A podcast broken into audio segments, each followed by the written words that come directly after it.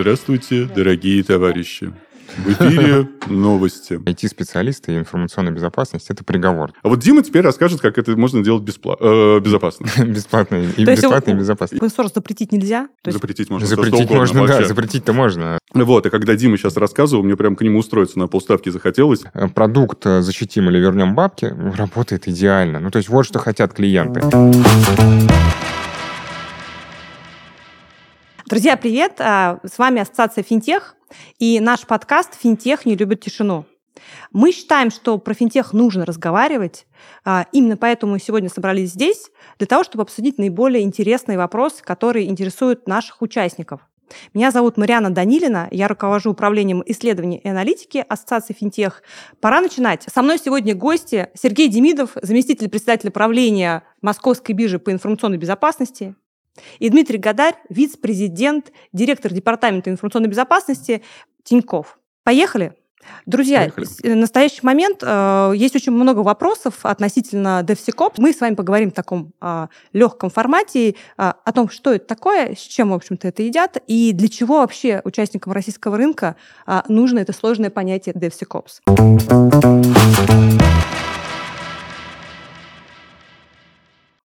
Давайте я начну, потому что мне это напоминает э, разговоры о сексе в начальной школе.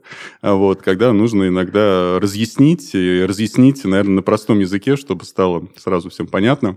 А, И для того, чтобы, наверное, разъяснить э, такую историю, как э, наверное, надо чуть-чуть вернуться в историю и вспомнить, э, как, собственно говоря, вообще методы разработки э, развивались. А, Изначально были такие методы, которые назывались ватерфольными, то есть когда делалась большая программа, потом долго тестировалась, потом выводилась э, в продакшн. Ну и получался продукт, который затем долгие годы мог использоваться фактически без изменений. Затем э, наста- время начало ускоряться. Что я имею в виду под ускоряющимся временем? А, На самом деле все те продукты, которые мы с вами э, получаем сейчас, не говоря там об IT-продуктах, о программном обеспечении, а говоря даже о таких вещах, как там самолеты, телевидение, там, э, мобильные платформы, они все приходят на рынок за разный промежуток времени. И если самолеты да, приходили на рынок практи- практически столетия, а, телевидение приходило 50 лет, то сейчас новые продукты появляются за недели, дни и так далее. И вот эта конкуренция в новом мире, она начала ускоряться. И в какой-то момент стало понятно, что вот эти вот ватерфольные классические методы разработки, они просто перестают работать. То есть в этом смысле надо было тоже а, менять процессы. И начали появляться процессы DevOps, а, которые на самом деле были признаны к тому, чтобы ускорить процесс вывода новых приложений, новых IT-продуктов непосредственно в продакшн и предоставить их пользователям. И, соответственно, вокруг вот этих процессов разработки начали складываться процессы CI-CD, Continuous Integration, Continuous Deployment, да, то есть постоянного внедрения каких-то изменений, постоянного внедрения и улучшений. А, И это позволило, собственно говоря, прийти к тому, а, что новые продукты там вводятся ну, фактически в постоянном цикле, то есть без перерывов там, на постоянные долгие тестирования. Вот. А Когда инфобезники поняли, что они отстают от этого хайпа, они пришли к айтишникам и говорят, вот у вас есть замечательные DevOps-процессы, но давайте мы что-нибудь вкорячим посередине такое, чтобы это мало того, чтобы было еще и быстро, так это еще и было бы безопасно. Они пришли и сказали, давайте мы тоже не будем вас тормозить, когда вы что-то э, выдаете в продакшн, а вы, собственно говоря, внутри этого процесса выстроите свои контроли таким образом, чтобы итоговый продукт, который будет появляться, его обновления будут появляться ежедневно, чтобы он был еще и обладал свойством безопасности. И сейчас на самом деле безопасность стала неотъемлемой частью вообще итогового продукта. И когда мы говорим о продукте, да, я даже говорю шире, чем просто финансовый сектор, потому что мы с вами там потребители э, много чего, вот, а это много чего, э, оно обладает встроенными программами, да, там, не знаю, видеокамеры, которые сейчас тут кругом есть, да, во все них посмотрю, вот, ноутбуки, э, вот, программы на мобильных телефонах и так далее, и так далее. По-моему, даже в моем холодильнике уже есть какая-то программа, которая тоже периодически из интернета обновляется. И, соответственно, для того, чтобы это стало безопасно, да, мы все там знаем истории, когда там э, кто-то захватил все холодильники одной известной фирмы, вот, и устроил DDoS-атаку с использованием этих холодильников. Соответственно, в этот момент итоговый продукт, который обладает внутри себя программой, вот, он стал одним из свойств этого продукта, стала его безопасность. Вот чтобы жить вот в этом цикле постоянных изменений, вот, и появился этот процесс DevSecOps. А, Дмитрий, Сергей, вы представляете компании, с одной стороны, финансового рынка, но в то же время совершенно разной бизнес-моделью. Да, Тинькофф банк и Московская биржа совершенно разные контрагенты, участники и процессы. А если мы говорим про безопасную разработку, то в чем, собственно, разница? Это одинаковые процессы, вы можете друг у друга учиться, или все-таки а, бизнес-модель компании влияет в том числе и на процесс DevSecOps? Я не верю, да, то, что существует возможность там причесать всех под одну гребенку, вот, и сказать, что вот есть какой-то там единый уникальный сферический процесс в вакууме, который там сделает систему, систему самой безопасной в мире, вот, и ничего с ней там больше не случится. И мало того, все события, события конца февраля предыдущего года во многом это продемонстрировали. Вот. А продемонстрировали они это следующим образом, а, что было очень много разных э, государственных компаний, в ГУПов, и а, многие из этих э, компаний, когда активизировались атаки граждан сопредельного государства, они пали жертвой просто вот этих атак, потому что оказалось, что слепое следование стандарту, оно не гарантирует безопасность. И в этом смысле оказалось, что даже применение одних и тех же стандартов, оно тоже может быть разное и может создавать разные как бы степени защищенности. И поэтому говорить о том, что есть какой-то там общий процесс или там общие процессы там у организатора торгов, как Московская биржа, или там банка ритейлового, как Тиньков, э, наверное, тоже неправильно. Но э, вместе с тем э, мы начинаем у себя развивать в том числе наше ритейловое крыло, да, и мы открыли недавно, ну, уже давно, на самом деле, уже несколько лет, маркетплейс финуслуги. Это такой чисто ритейловый проект, э, который позволяет гражданам открывать счета. Ну, фактически а, становитесь конкурентом, да, Тиньков? Нет, мы не становимся. Мы такие комплементарно дополняем и друг друга, на самом деле. Мы сейчас активно взаимодействуем с Тиньковым а, в плане идентификации, потому что мы внедрили у себя Тиньков ID. Вот, и там, на самом деле, после этого приток клиентов на маркетплейсе достаточно сильно вырос. Вот, и в этом смысле нет, здесь нету какой-то там прямой конкуренции, скорее скорее мы расширяем э, то, что, называют, ну, то, что Банк России называет доступностью финансовых услуг. Потому что если раньше э, клиент там должен был идти в отделение, вот, или выбрать тот банк, который находится в его э, городе, то сейчас через маркетплейсы, а у нас фактически первый маркетплейс такой открылся, он может, находясь, не знаю, в Якутии, открыть счет в банке, который открыт, там, не знаю, эм, в там, Москве или который не представлен в регионе. И в этом смысле это такой полноценный ритейловый проект, и там а, динамика разработки, она вот, ну, достаточно схожа с, а, с тем, что существует в обычных ритейловых банках. И тут мы, безусловно, и там Дим не даст соврать, вот регулярно общаемся, и много там то, что мы, я просто списываю Димы на тему того, как он эти процессы организовал, потому что он, безусловно, лучше соображает в теме вот таких вот э, финансовых приложений и в э, процессе безопасной разработки. С другой стороны, у нас есть торговые системы, которые там должны быть э, там вершиной надежности систем. И, безусловно, там по ситуации, когда происходит приостановка торгов или какие-то иные инциденты, они там мало допустимы. То есть мы стараемся придерживаться максимальной значения надежности этих систем. А, и там вот эти процессы постоянных внедрений, они просто невозможны, потому что помимо того, что система должна быть надежна, то есть там оттестирована многократно, прежде чем выведена в эксплуатацию, а, еще вместе с этой системой участники торгов, а это крупнейшие банки, это брокера, они должны свои системы тоже сделать. То есть биржа не живет в вакууме, она живет только тогда, когда вокруг нее существует вот этот вот рынок профессиональных участников рынка ценных бумаг.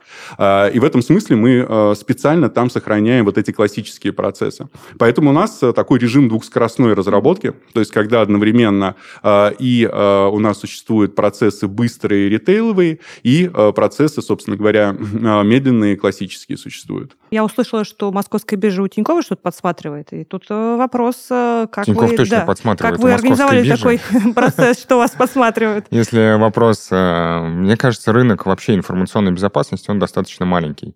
И все давно поняли, что тупое исследование чьим-то чужим процессом, где бы они были не написаны или кто бы их классно не делал, не приводят к достаточной защищенности. Буквально на днях мы как раз с Сергеем встречались на московской бирже, обсуждали очень важную тему, это риски. Ну, то есть, и как бы построение процессов, оно вообще должно отталкиваться от рисков конкретной организации. А они уникальны для каждой компании. Поэтому тупое перетаскивание процессов, к сожалению, наверное, не работает. Если бы так можно было сделать, меня иногда пугает, когда есть люди, которые говорят, что можно поставить, мы все время говорим про набор средств защиты или про open source, и все это не работает. Как, то есть нету какого-то э, классного набора средств защиты, который ты их поставил, настроил, и типа они работают. Нет, в основе лежат на самом деле процессы информационной безопасности. И э, учитывая, что э, э это не видимо поэтому, или потому что рынок очень маленький информационной безопасности, и все друг друга знают, то мы спокойно обмениваемся своими процессами, абсолютно открыто их показываем, потому что, ну, то есть это способ получить обратную связь, это способ, а, ну, то есть это как с open source. Ты шаришь а, куда-то в рынок э, свои процессы, да, то есть мы достаточно открыто общаемся, получаешь обратную связь, тебе, с тобой делятся процессами, ты смотришь на свои риски и смотришь какие-то best practices, которые могут потенциально закрывать а, те риски, риски, которые ты видишь перед собой. Поэтому Кажется, что в информационной безопасности такой вот конкуренции за то, что я не покажу тебе там свой процесс, ее нету. И на самом деле процесс э, не является сам по себе секретом. Ну, то есть э, информационная безопасность, есть такое понятие, как security by obscurity. Mm-hmm. Э, и это информационная безопасность через неизвестность. Вот э, есть у меня, я криптограф по образованию, меня еще в, в институте научили, что э, никакая криптографическая система не может строиться на незнании алгоритма криптографической системы систему, потому что по теории вероятности вообще с, с прошествием времени этот алгоритм становится известен. Ну, то есть он должен строиться только на базе ну, там, секретного ключа. Это правила Кирговса такие. И они применимы на самом деле в любой области информационной безопасности, и security by obscurity работает очень плохо, поэтому скрывать какие-то процессы и думать, что никто не знает, как это устроено, и поэтому мне не поломают, ну, так не работает. Должны быть понятные контроли, которые закрывают понятные риски. Ну, то есть и должен соблюдаться баланс здесь. Поэтому какой-то секретности я не заметил. Ну, то есть, может быть, это в моем случае. Я спокойно делюсь. А, я вот э, звоню Сергею, спрашиваю, мне открыто абсолютно рассказывает. Мне кажется, что это очень полезно. Дмитрий, ну вы столько рассказали умных, интересных слов. Какое образование должно быть у таких ребят, которые занимаются информационной безопасностью? Я могу сказать, что, кажется, для меня, я понял это, видимо, слишком поздно, но IT-специалисты и информационная безопасность — это приговор. То есть ты вынужден учиться э, всю жизнь, и если ты перестаешь учиться, то ты моментально, знаешь, как в Алисе, ты должен бежать э, со всех ног, чтобы только оставаться на месте. Кажется, это про образование в области IT и информационной безопасности. Э, не знаю, сейчас где-то, знаешь, врачи плачут. Вот. Врачи, да, то же самое, а такая же похожая специальность. А у врачей, мне кажется, они тоже постоянно учатся, и мало того, как бы ответственность у них э, ну, гораздо выше вот, за а человеческую жизнь, в конце концов. Я, на самом деле, очень часто сравниваю специальность врачей и информационной безопасностью, потому что они очень похожи. И как во времена ковида, ковида все стали сразу это э, вирусологами, а во времена, я не знаю, какого-нибудь Вона Край все стали экспертами по вирусным атакам шифровальщиков, например. Ну, то есть это очень, ну, то есть э, что это... там такого? Поставь антивирус, и все, это все в порядке. отличное сравнение. Э, врачи и информационная безопасность. Просто здорово. А вы, Сергей? Не, я, у меня церковно-приходская школа, я тут, у меня нечем. Особенно выпендриваться. Вот, не как у Дмитрия, там, криптограф. Прям изумлен. Да не, я был просто математиком. это, ну, то есть, мне кажется, информационной безопасности научить сложно. Я слышал, что есть какой-то американский университет, университет, который вообще предложил не делать профессию информационной безопасности, потому что там подразделов такое количество, что экспертом в каждой области, ну, технически быть невозможно. Это все равно, что быть э, там, IT, IT-специалист в широком смысле слова, это уже какое-то устаревшее э, представление об IT в целом. Ну, то есть нету IT-специалиста, просто IT-специалиста. Ну, здесь вот, коллеги, помимо образования, мы еще говорили об, об открытом исходном коде, да, вот э, Дмитрий упомянул об этом. И в рамках вот этого выпуска хотелось немножко разобраться разобраться, а где вот это пересечение двух трендов, DevSecOps и Open Source. И более того, я уже упоминала о том, что мы делали исследования, опрашивали рынок, и вы в том числе участвовали. Выяснилось, что большинство наших решений основано, а, особенно когда говорим про искусственный интеллект, да, вроде как мы используем в большинстве своем а, решения с открытым исходным кодом. Не опасно ли это и какие вот очевидные могут быть решения для развития нашего рынка Слушайте, с точки зрения безопасности? Это не опасно? Использовать это? это? Смотрите, давайте так. Это ровно про ту же самую тему ускорения конкуренции, про которую мы с вами говорили в начале. Потому что, на самом деле, что такое открытый исходный код? Вот сидит программист, написал сортировку пузыриком. Да, есть такой механизм сортировки. Ну, сортировку пузыриком не ну, проходили. Не суть. Написал, написал какой-то модуль. А, вот. А рядом сидит программист, который делает схожую задачу. Вот. В какой-то момент эти два программиста, существующие на двух разных концах Земли, задумались, а почему бы где-то вот не создать в центре место, где можно бы поделиться и не писать одно и то же. Вот. А когда к ним, ко всем пришел их руководитель бизнес И сказал, ребята, я хочу, чтобы у меня завтра появился самый там новый продукт, и я этот продукт задеплоил сразу в продакшн, вот, они поняли, что обмениваясь вот этими кусочками, можно как конструктором создавать э, какой-то готовый продукт. Вот. И, безусловно, конечно, это позволило вот этим вот руководителям, э, продуктовикам делать свои продукты быстрее. А вот Дима теперь расскажет, как это можно делать бесплатно, э, безопасно. Бесплатно и бесплатно, и безопасно. И бесплатно, и безопасно. Бесплатно и безопасно – это просто шикарная вещь. Слушайте, да, на самом деле я вот э, задумался тоже, почему мы так... Э, сейчас такой вот, кажется, на рынке фокус именно open source, и Э, раньше, честно, мне кажется, казалось, что open source это какая-то дырявая штука. На деле э, оказывается, что, вот, честно, мое мнение, что open source э, более безопасен, чем проприетарный код, потому что к проприетарному коду еще нужно приложить там достаточно много усилий, чтобы проанализировать его. Нужно выводить на баг-баунти, на программу публичную, чтобы привлекать людей, которые будут анализировать.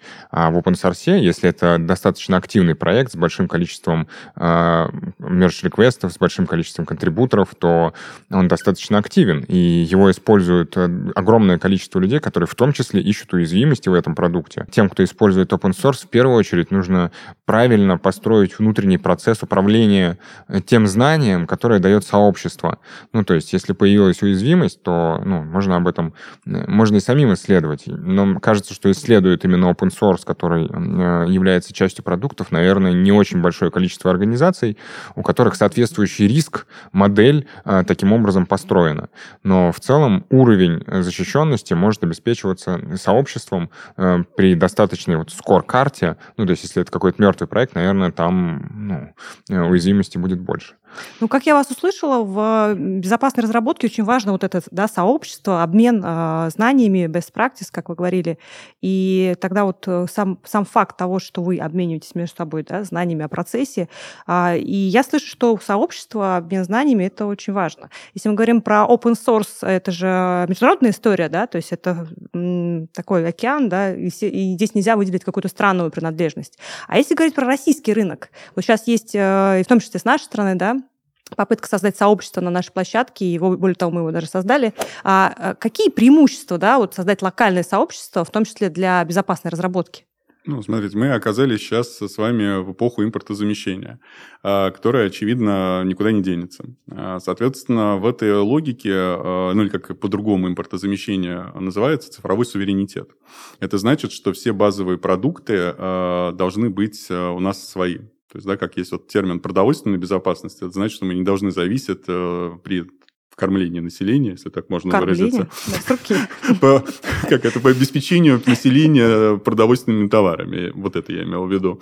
А, соответственно, мы не должны зависеть от э, зарубежных, э, уж тем более недружественных стран. То же самое должно, наверное, произойти с точки зрения государства и в программном обеспечении.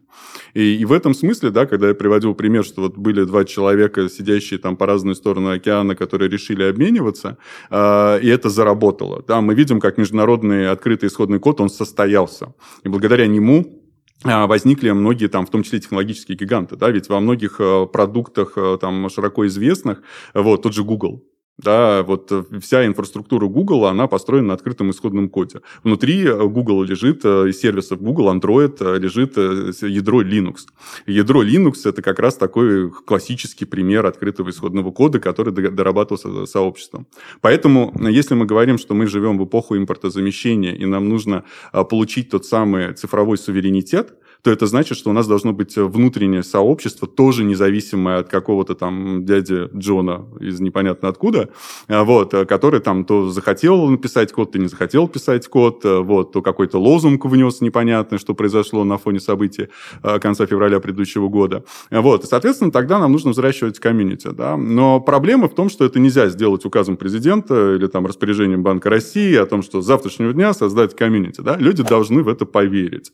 В хорошем смысле этого слова. Это действительно должна быть какая-то вера. Они должны понимать, что вот есть сообщество по интересам, что там Петров и Сидоров могут меняться кодом, и их код похож, да, вот как мы с Дмитрием там меняемся какими-то интересными деталями а, кстати, по процессам. ли вы кодом? между собой? А, через open source. Я уверен, что и у Дмитрия есть разработчики, которые там пишут в репозитории, собственно говоря, в российские. И мы тоже сейчас многие свои продукты, в том числе DevSecOps продукты, именно прям готовые, мы их open source и будем выкладывать в публичный репозиторий. То есть это некая такая стратегия, по которой мы идем. То Поэтому это ли... и есть обмен. То есть это не ли... то, что я ему на флешке передал, да, там, Дима, где-то под столом возьми код. Я как раз хотел это сказать, что вряд ли кто-то отслеживает, кто там э, скачал э, наш open source э, проект. Ну, то есть я практически уверен, что да, какой-то обмен происходит. Ну, то есть и мы, и Тинькофф, мы коммитим туда в репозиторий. Это как раз то, что для чего нужно сообщество.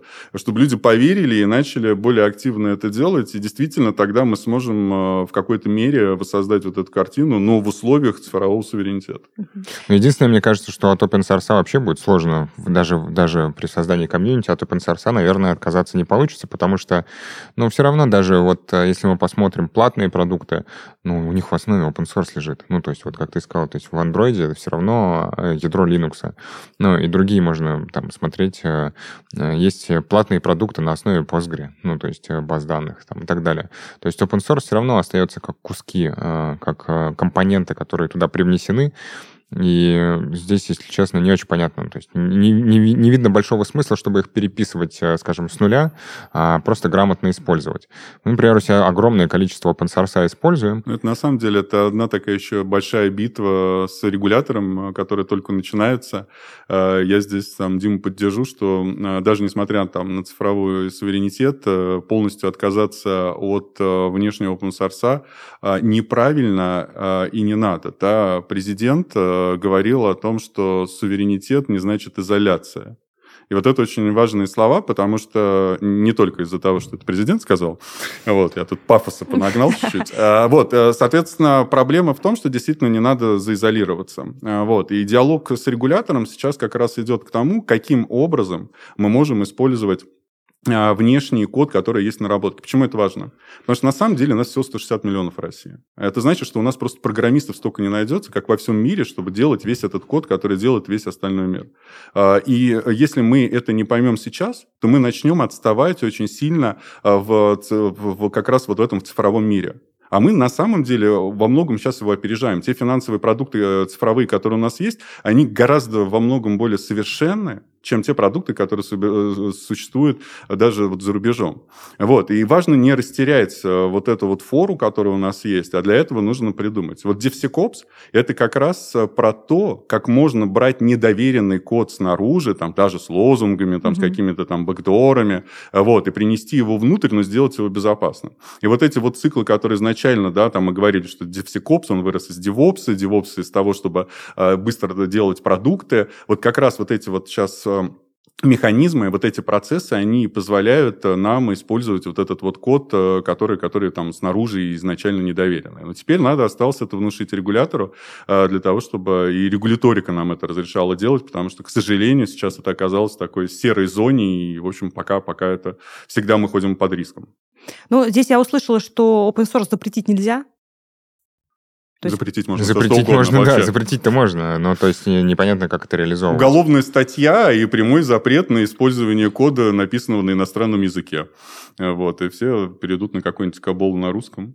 Хорошо, ну, не а, очень понятно, насколько а как это, вообще как регулировать это? DevSecOps или там, разработку с открытым исходным кодом? Это можно делать? Э, или это на уровне регулирования только данных, которые ты используешь? Ну, смотрите, здесь э, с точки зрения регулятора, безусловно, там последнее время, особенно на фоне всем известных событий, э, регулятор тоже понимает, что уязвимость, она вот, как Дима говорил, не на периметре. Да? Это раньше там сидел безопасник, там колючей проволокой сервер обставил, и все, к этому серверу никто не подходит. Да? И он считал, что все безопасно. Сейчас Дима абсолютно прав. Все уязвимости, они в коде, они вот программистами создаются. И, в общем, у нас гораздо больше попыток атак на, там, на попытку структуры кода, нежели чем там атак на периметр. И то и другое бывает, но вот, вот мы видим явную динамику в сторону того, что код будут атаковать все чаще и чаще и чаще.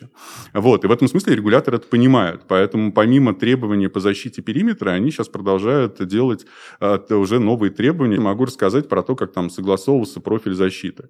Uh, профиль защиты это, собственно да, говоря... Непосредственно кейс Московской биржи. Uh, Или это общерыночное? Общерыночный. Это рыночный, это рыночный кейс. А, соответственно, Банк России озаботился тем, что необходимо внедрять меры безопасной разработки. А, и способ а, был выбран следующий. Они, собственно, в рамках нормативных документов обязали компании, что то ПО, которое работает через интернет и обеспечивает обработку транзакций, оно должно проходить оценку. Этот документ, он предварительно рассматривался в рамках технического комитета 122, который организован при Банке России. В рамках этого технического комитета там порядка 120, по по-моему, участников. Э, все крупные финансовые организации. Э, и они говорят, вот, ребят, мы будем разрабатывать профиль э, защиты. Типа, пожалуйста, давайте сделаем рабочую группу. Ну, в рабочую группу записалось тому и людей. Вот. Теперь, внимание, какое количество физически людей работало над этим документом. Практически пять человек. Практически пять? Да. То есть один, То есть... Был, а был, один был не человек? Нет, э, я в смысле, э, там кто-то просто присутствовал, вот, а кто-то давал комментарии. Я лично там тратил время до трех часов ночи в последний день, внося правки и адаптируя этот документ для того, чтобы он более-менее соответствовал реальным, э, реальным процессам, которые есть. Чтобы не получилось так, что я принесу этот документ в компанию, скажу, вот новые требования по безопасной разработке, а на меня будут смотреть как на идиота. В общем вот, очень мало участия. Регулятор, в общем-то, готов слышать. И не только Центральный банк. Мы с Сергеем участвовали разработке методических рекомендаций по отраслевым реестрам open source. И, в общем-то, ну, то есть эм, неплохой документ получился, который в целом, а, по идее, должен сделать возможность создания таких а, отраслевых реестров.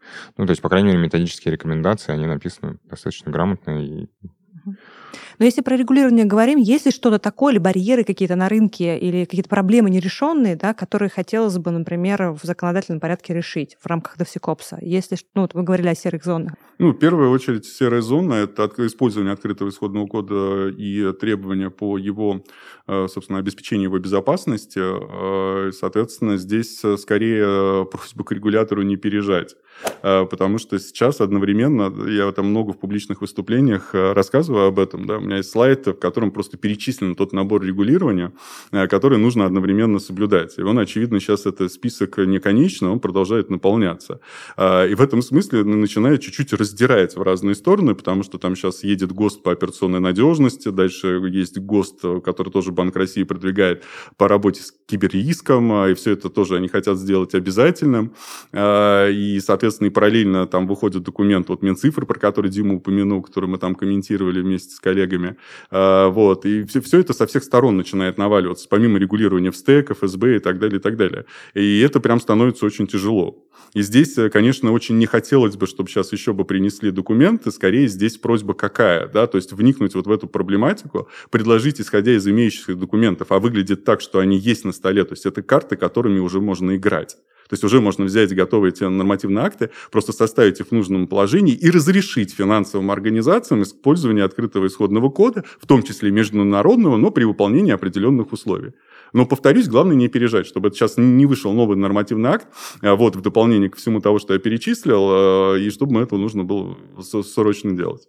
Поэтому здесь вот такая просьба. Надеюсь, они нас слышат. Коллеги, мы затронули тему сообщества, и как раз мне хотелось бы нашим слушателям, э, зрителям рассказать о том, что мы на площадке Ассоциации Финтех совместно с Московской биржей, с другими нашими участниками создали такое сообщество, а, сообщество безопасной разработки, и одной из целей является, собственно, развитие культуры DevOps, DevSecOps, и, помимо прочего, еще другие вопросы, которые касаются регуляторки. Но да, одной из целей э, вот этого сообщества является как раз, помимо того, чтобы внутри э, создать вот эти вот практики безопасной разработки, их обсудить, ну, еще выступать в некоторой степени тем органам, которые будет подсказывать, в том числе разным регуляторам, о том, какое регулирование требуется, где оно требуется, где его требуется поменять, а где оно там не нужно. И поэтому действительно это очень важная задача, которая стоит перед этим сообществом, и, безусловно, голос, голос сообщества он всегда более, более громкий, нежели чем голос какой-то отдельной взятой компании. Наверное, важно узнать, а какой, какой подход у лидеров рынка, да, который вы представляете. А, про культуру я хотела бы поговорить. А, наверняка должна быть какая-то культура разработки да, внутри компании, ну, это всем известно. А, и вот что такое культура безопасной разработки, как вы у себя это поддерживаете? Можете чем-то поделиться для наших слушателей и зрителей? Ну, я искренне не верю то, что там можно сказать, что вот есть там только чисто культура безопасной разработки. Это всегда культура компании в целом. И мы недавно, буквально две недели назад, утвердили новую стратегию группы Московской биржи до 2028 года. И одним из важных стримов э, является как раз пересмотр э, общей корпоративной культуры, как мы, компания, э, себя чувствуем, как чувствуют наши сотрудники, какие процессы они строят, в каком офисе они живут и так далее, и так далее. То есть это совокупность мероприятий. И здесь, безусловно, то, с чего мы начинали сегодняшнюю дискуссию, о том, что э, ускоряются продукты, ускоряется конкуренция, ускоряется весь этот мир, э, очень важно, чтобы мы должны а, тоже уметь а, и, с одной стороны, быстро реагировать на эти вызовы, да, а с другой стороны, не загнать персонал. Вот, и поэтому для меня это нет какой-то отдельный процесс, а, скажем, в целом культура компании, которая должна уметь реагировать на вызовы текущего дня. Ну, тут считается, что очень хорошая культура в Тинькофф, да, очень многие смотрели на ваш бренд с точки зрения как раз таки. Да, мне кажется, мы побеждаем по HR-бренду, э, одни из, из лидеров, и это действительно потому, что э, системно э, HR и руководители занимаются инвестированием в сотрудников, и э, культура действительно уникальная, это очень круто сделано. Инновационная культура, культура свободы внутри и информационной безопасности тем сложнее. Э, на начальном этапе, по крайней мере, мне было, потому что э, я в том числе боюсь нарушить вот какой-то дух свободы. При этом а, есть... Э, при этом я интегрируюсь и погружаюсь в общекорпоративную культуру. Вот как Сергей сказал, это, кажется, единственный способ, и э, оттуда можно получить вин-вин для, для всех, потому что э, трансляция там, требований, даже не требований, а подходов информационной безопасности. То есть мы учим, например, на security by design аналитиков, или как security in depth сделать, ну, то есть и рассказываем основы информационной безопасности, действительно рассказываем. Это не какой-то курс, который там они прокликали, как пожарной безопасности, а вовлекаем их различными мероприятиями. Э, у нас вот э, планируется в День безопасника в ноябре э, День информационной безопасности там, Тиньков. Из прошедших мероприятий там большое количество мы security Summer of Code проводили со студентами, на котором на самом деле получили достаточно много профита, потому что студенты помогли при помощи ML у статических анализаторов кода есть там большая проблема, это false. Ну, то есть и студенты студенты помогли разработать э, механики, по которым можно определять э, false это или действительно какое-то подозрение на уязвимость. Ну, то есть э, и развивать культуру среди разработчиков можно там разными способами. Мы говорили там про security чемпион, чемпионов. Я как-то задумался, что у нас вроде бы уже нету security чемпионов. У нас в каждый разработчик на самом деле является security чемпионом. У меня, например, 100% разработчиков проходят обучение по информационной безопасности безопасности действительно современным и безопасным методом разработки таким образом, с при приглашением там, внешних преподавателей, с инвестициями в это, чтобы им было это интересно. И это работает гораздо лучше. И вот, как я сказал, что следующий шаг, если мы поборем технологические уязвимости, будут логические уязвимости. И процессы DevSecOps, если быть честным, они плохо выявляют логические уязвимости именно. И мы видим, что а, есть у код, есть, э, как бы, когда человек делает э, pull request и потом merge request, э, у него есть ревьювер обычно, правильно, по, ну, то есть должен быть код-ревьювер. И достаточно большое количество логических уязвимостей находится после обучения на вот таком код-ревью самими разработчиками. То есть это не какой-то безопасник сидит там, ревью это делает, а это встройка в стандартный процесс разработки. И вот инвестиция в культуру, в которую я достаточно слабо верил, она имеет смысл э, с точки зрения информационной безопасности, особенно в текущих условиях, когда ты не можешь поставить за каждым сотрудником или за каждым аналитиком или разработчиком своего безопасника, который будет смотреть, на какие кнопки он нажимает. Ну, инвестиции в, во многую стабильность компании. Мы же говорили сегодня о том, что на самом деле там безопасная разработка и там вопрос безопасности это уже неотъемлемая часть продукта. Вот, и когда Дима сейчас рассказывал, мне прям к нему устроиться на полставки захотелось, и вот прям все такое сладкое, я аж облизываться начал. А Мне кажется, это возможно. Ну, пожалуйста, мы всегда рады будем. Так вот, а на самом деле это инвестиция в инвестиция в продукт, инвестиция в будущую компанию, инвестиция в доход. Согласен. И вот э, меня зацепил, так Сергей сказал про что безопасность становится ценностью.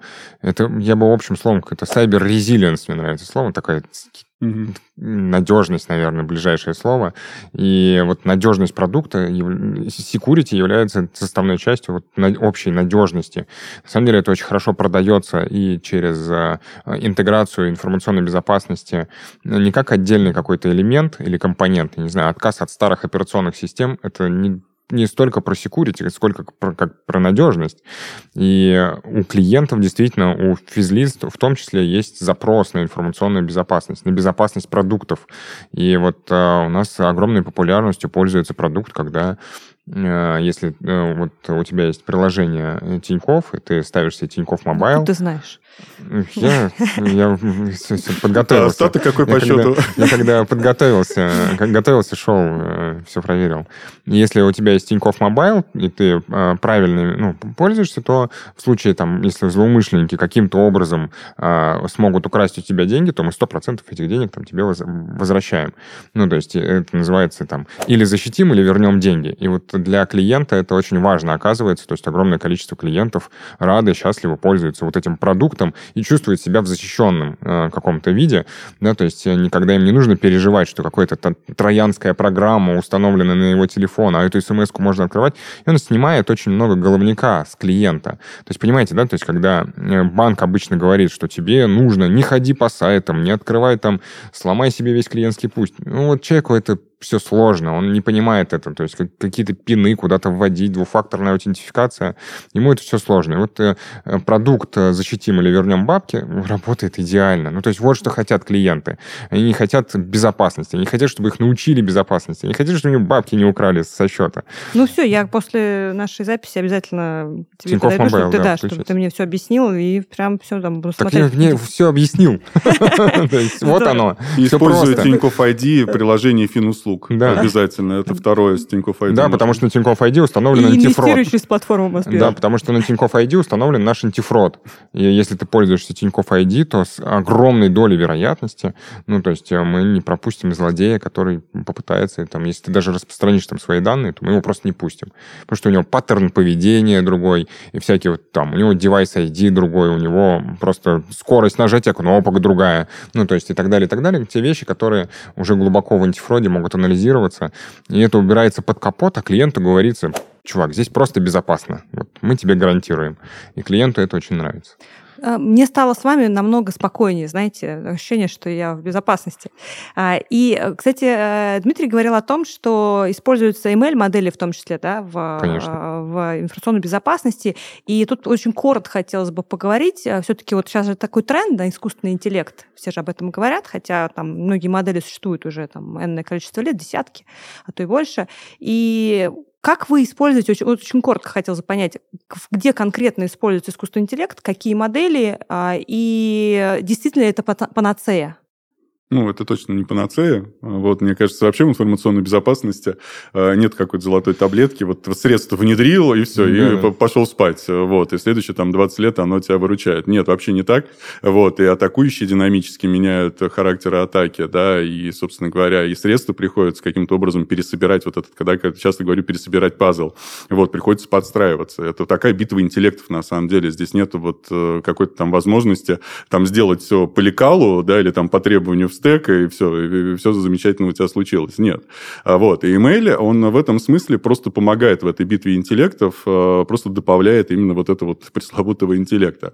И я, когда рассказываю, очень часто говорю о том, что вот раньше, да, как работал там антивирус. У него была база вирусов, к нему поступал какой-то объект, он сверял этот объект со своей базой, он находил, говорю, о, это вирус, не пущу дальше. Все, отлично, теперь он так не работает. Вот, потому что вирус написать очень дешево, да, там ценник, он там сейчас в тысячи рублей небольшие тысячи рублей. Crime сервис такой, понятно. Да, а, и, соответственно, и это гарантированно, он пробивает любую базу, заходит э, на компьютер. Соответственно, то, что спасает, это выявление и поиск аномалий внутри. В реальных атаках, да, там на биржу регулярно атакуют и разными способами, потому что за нами видят э, часть экономики Российской Федерации, вот, и поэтому видят такую ну, а, справедливую цель. А, и очень часто действительно помогает. То есть, когда вот обычные стандартные вот эти сигнатурные методы, да, это вирус или нет, вот не работают, вот аномалия, где вот искусственный интеллект может помочь, это именно там и действительно помогает.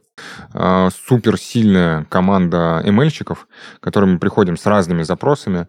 Э, у нас даже свои ML-щики начали теперь появляться прям full time, ну, то есть ребята сидят, занимаются email, математики, причем ребята достаточно молодые, там буквально там прям старшие, старшие или курсы. вузы? Э, старшие курсы вузов mm-hmm. или только после университета делают такие вещи в информационной безопасности, что, ну, то есть это, ну, действительно круто. И э, раньше мы говорили про такой уеба, это user behavior analysis. Mm-hmm. А они это делают, ну, то есть не знаю, что это сложно, ну, то есть могут показывать отклонения в поведении там пользователей внутренних там. То есть ну, это не ругательное слово, вырезать не будем. Да, это, это не запикивать не надо, это да, обычное слово. В первую очередь важно понимать, от чего ты защищаешься, что произойдет там в худшем сценарии, какие сценарии, и управлять правильно рисками, внедрять контроли, которые на, могут быть направлены на самом деле на абсолютно разные направления.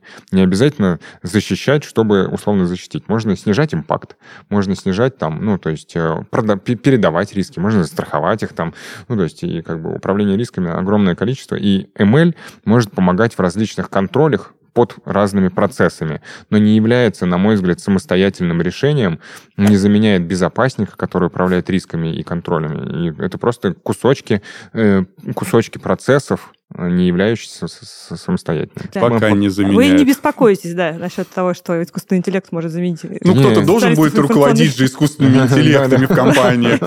Вот, и тут вот мы опытные бюрократы, вот, поэтому я не беспокоюсь. Это здорово. И э, я же говорю, что с вами безопасно, вы даже не беспокойтесь об этом. Что нужно делать участникам рынка, чтобы действительно качественный DevSecOps процесс у себя построить? Ну, да. Да. Короткий ответ «да». А, нужно делать. Ну, я думаю, что нужно Первое, нужно делать. Второе? Вступить в сообщество. О, сообщество. Кстати, насчет сообщества, возвращаясь э, к этой инициативе, я услышала, что э, вам, э, вы, в общем-то, вы уже участник нашего сообщества, правильно? Да. То есть мы здесь все уже участники сообщества FinDesicOps на площадке Ассоциации Финтех. И, собственно, что вы можете посоветовать нашим слушателям, участникам вступить ну, естественно, вступить, естественно, активно участвовать. На самом деле, в чем, в чем модель сообщества, и что мне очень нравится, это желание не просто прийти послушать, да, давайте там обучите меня, а все-таки обмен информацией. И вот вчера на открытии там было весьма опознавательно, потому что коллеги из Тинькова пришли, рассказали, пригласили академика РАН целого, который рассказал, как э, классическая наука относится к безопасным разработкам. Я для себя много чего открыл. Я такой там большой критик платформы Гостеха, вот, а тут я, у меня начали открываться глаза, и оказывается, может быть, там не все так плохо, и, может быть, я чуть меньше буду их критиковать. Поэтому это возможность общения. И я поэтому как бы смотрю на это и призываю людей, кто туда вступает, не прийти послушать, а прийти сначала рассказать, потом действительно послушать, пообщаться, позадавать вопросы, подискутировать. Там нет какого-то, да, кто вот, вот он великий, и его там перебивать нельзя. Нет, и даже вот академик, э, вот, он, он говорит, мы нормально, мы слушаем, мы понимаем, мы тоже там где-то понимаем, что мы где-то более в классическую сторону уходим, а где-то там бизнес по-другому думает. Вот, собственно, вот этот диалог, который возникает в сообществе, он он и нужен, и он как раз и должен нам помочь э, создать вот реально внутри России вот этот вот цифровой суверенитет. В, в области информационной безопасности, как я говорил, очень, ну, то есть как э, нужно бежать со всех ног, чтобы оставаться на месте постоянно обучаться. Есть э, очень большая опасность когда ты занимаешься информационной безопасностью, э, подумать, что у тебя все хорошо. То есть нужно обязательно смотреть на рынок, нужно обязательно обмениваться опытом и э, ну, не выпасть из динамично меняющегося мира, потому что можно где-то отстать, и наверстать будет действительно сложно, потому что если рынок пройдет вперед несколько шагов, то наверстывать будет действительно сложно. Ну, тут даже не рынок, тут даже атакующий, да, вот то, что ну, там говорил, битва интеллектов, вот это на самом деле, там, на мой взгляд, отражение там текущей реальности. И в этом смысле Дима абсолютно прав, то, что тут отстать, ну, это просто смерти подобно, потому что если ты отстал от атакующего, э, он, он, он не ограничен атакующий же там регламентами ФСБ, ФСТЭК, ЦБ и так далее. Вот, они проявляют смекалку, используют все доступные средства, а не только российские. Э, вот, и будут это делать мы в таком мире живем. А это значит, что действительно здесь отстать ну, неправильно, нельзя так. Ну что ж, друзья, у нас получилась довольно-таки продуктивная беседа. А, спасибо вам огромное. А, это был подкаст «Финтех не любит тишину». Мы и дальше будем разбираться в трендах. Спасибо вам огромное. До встречи. thank you